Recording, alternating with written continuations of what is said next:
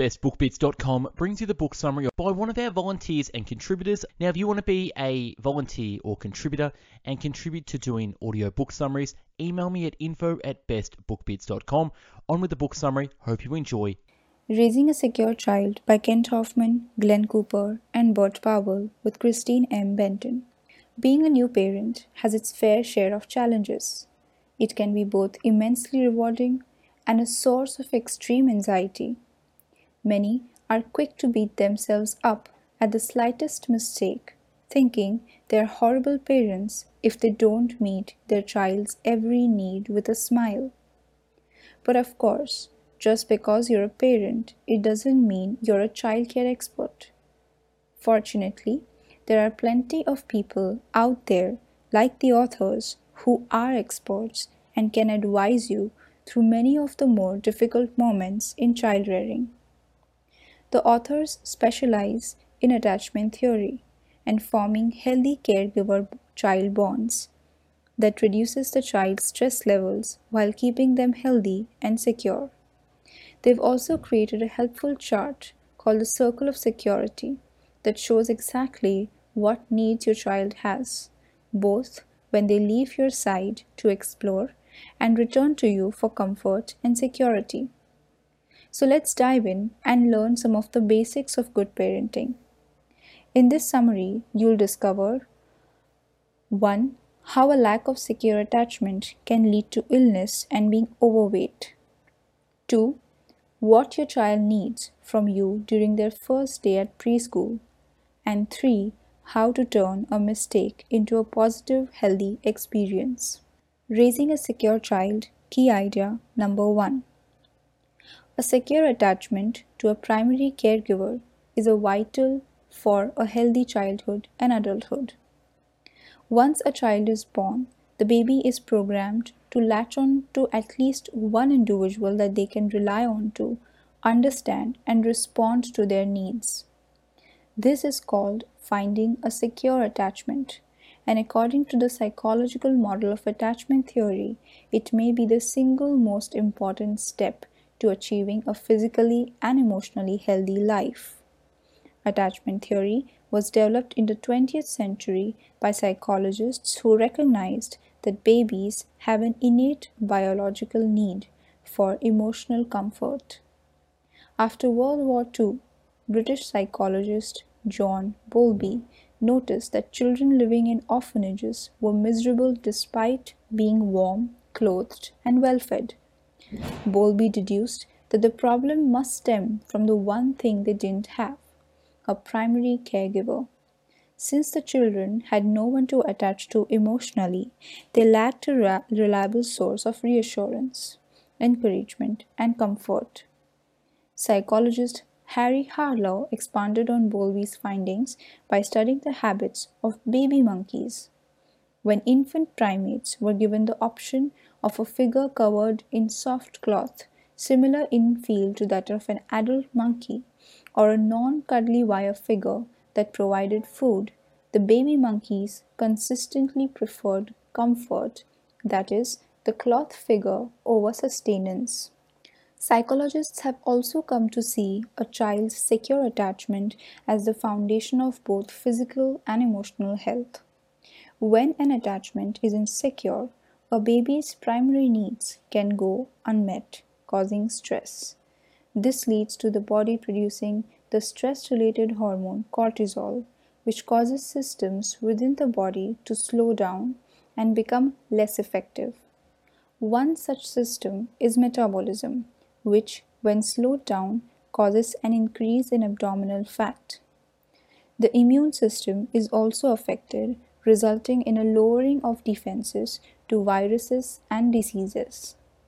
Cortisol is also known to damage memory and cognition.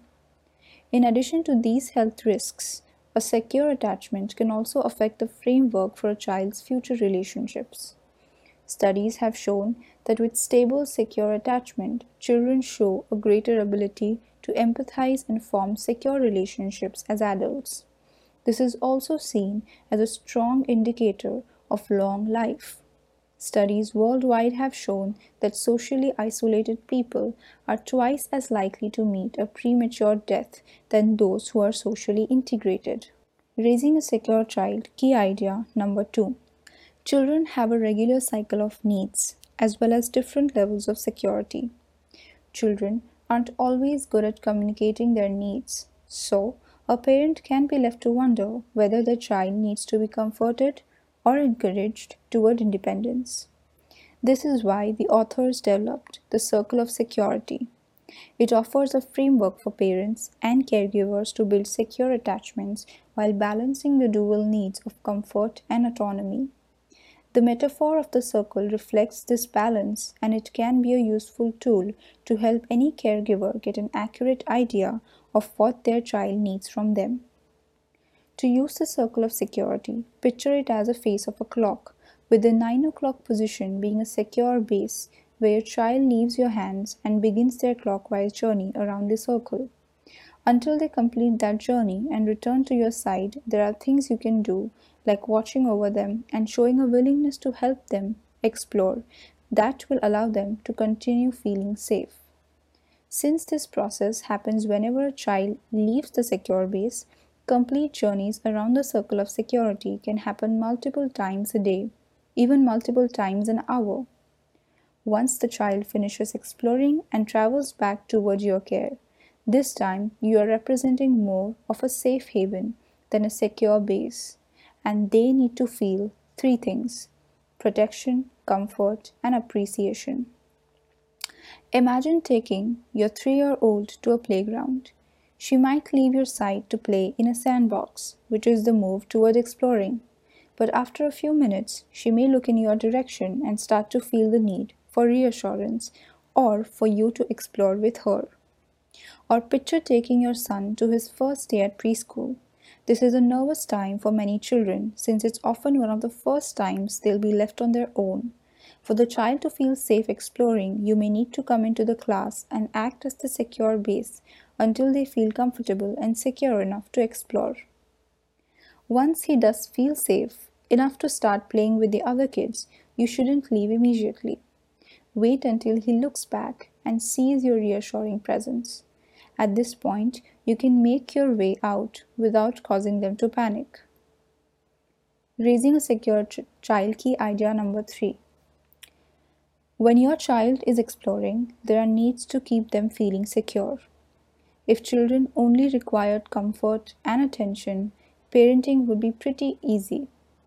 But there are points at the top and bottom of the circle that also need attention. When children are moving to the 3 o'clock position from your secure base to requiring your watchful care, they are busy exploring their environment, but still need your support during this time. There are four ways to meet the needs of your child while they are exploring. First, they'll need you to watch what they're doing.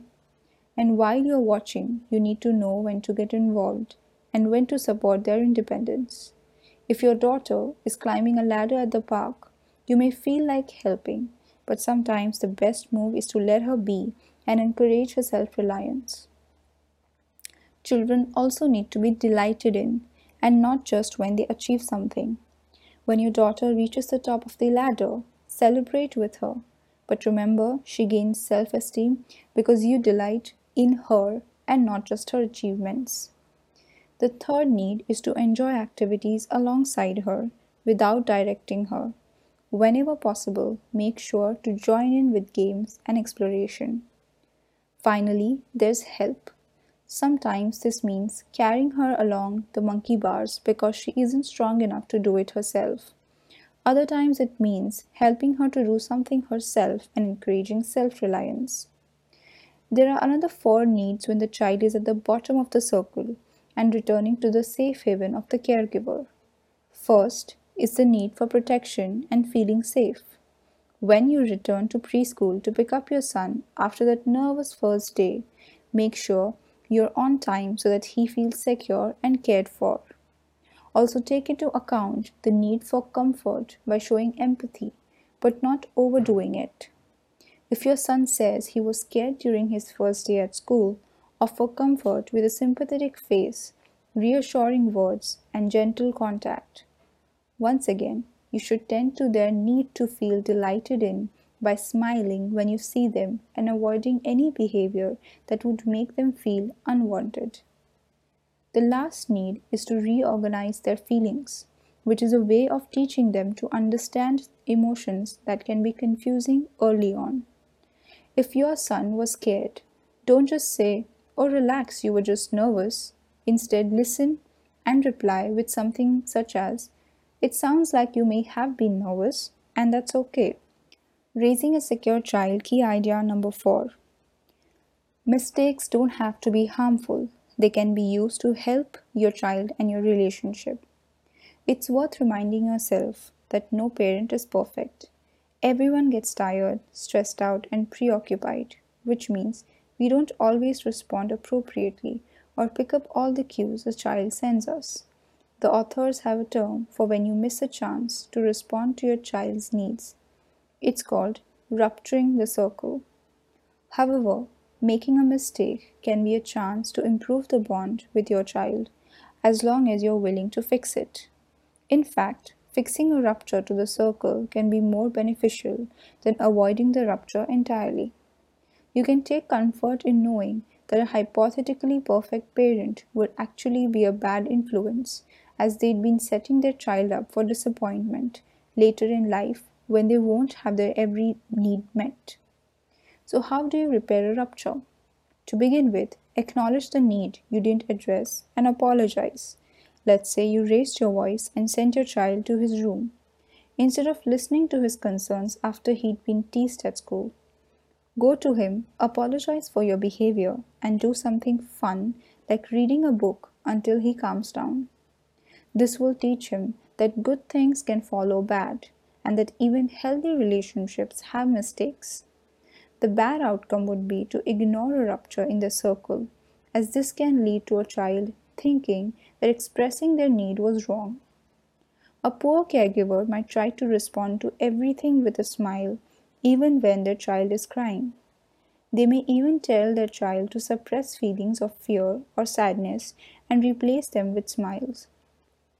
However, this can lead them to think that only by smiling can they be close to their caregiver. Think of the full range of emotions as a color spectrum. Fear is red, sadness is orange, and anger is yellow. Now imagine trying to go through life while avoiding these colors. Pretty absurd, right?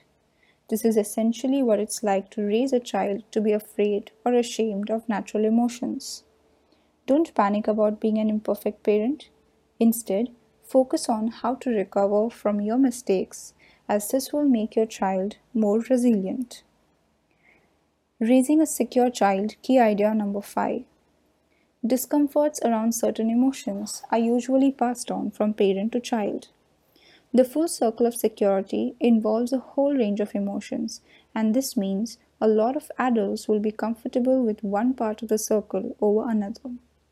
As a result, they might avoid or even ignore one part of the circle.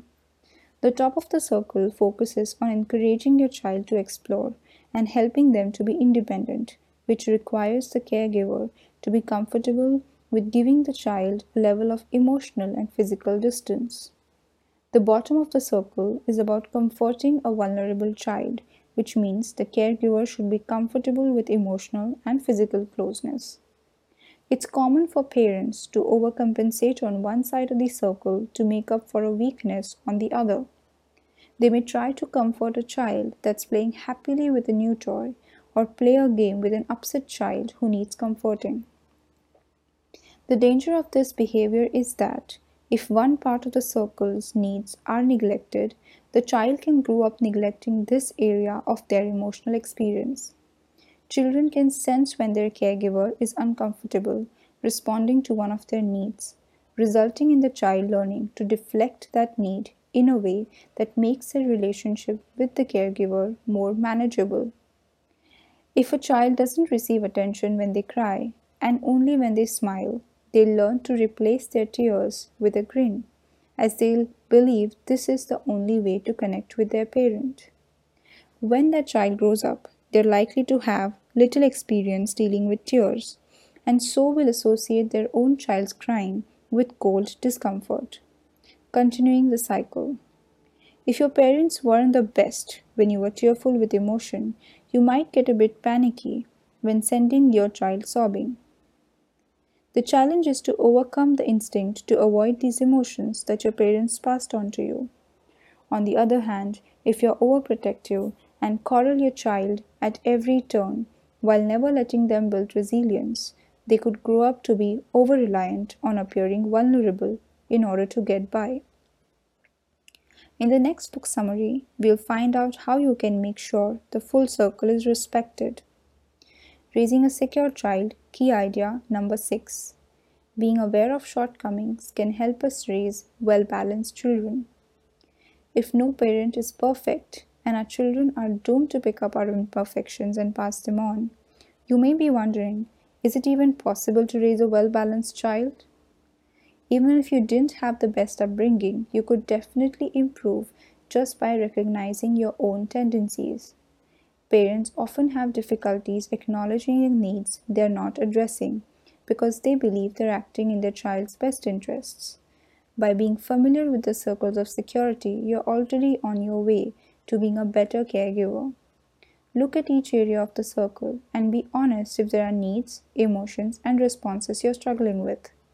Ask yourself Do you avoid helping your children because you think it would be pre- prevent her from becoming self sufficient?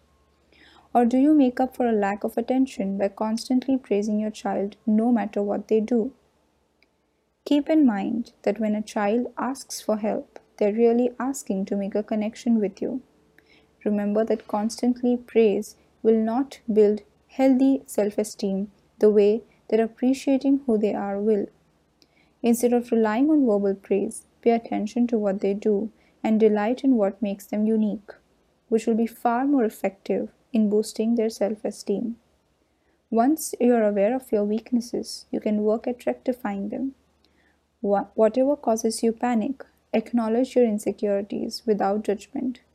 Allow yourself to have these insecurities and know that you're doing the right thing by choosing to address your child's needs anyway. Whether it's closeness or independence you're having trouble with, start small by forcing yourself to have around 5 additional moments of just 15 to 30 seconds of either proximity or distance with your child throughout the day. This can be enough to start fixing the imbalance of the circle. If you end up panicking and ignoring your child's need because of your discomfort, don't beat yourself up. Remember that raising a child is a process, and when you fix a mistake on the circle, you'll be making progress. As long as you're present with your child and forgive yourself, you'll be doing your best to ensure that they grow up to be confident, loving, and resilient adults. In review, the key message in this book summary A secure child is one who feels safe and comfortable in being emotionally honest and about expressing their needs to their caregiver. Likewise, a caregiver who can encourage this emotional honesty is one who can balance the healthy encouragement in their child's self reliance with the tenderness needed to comfort them.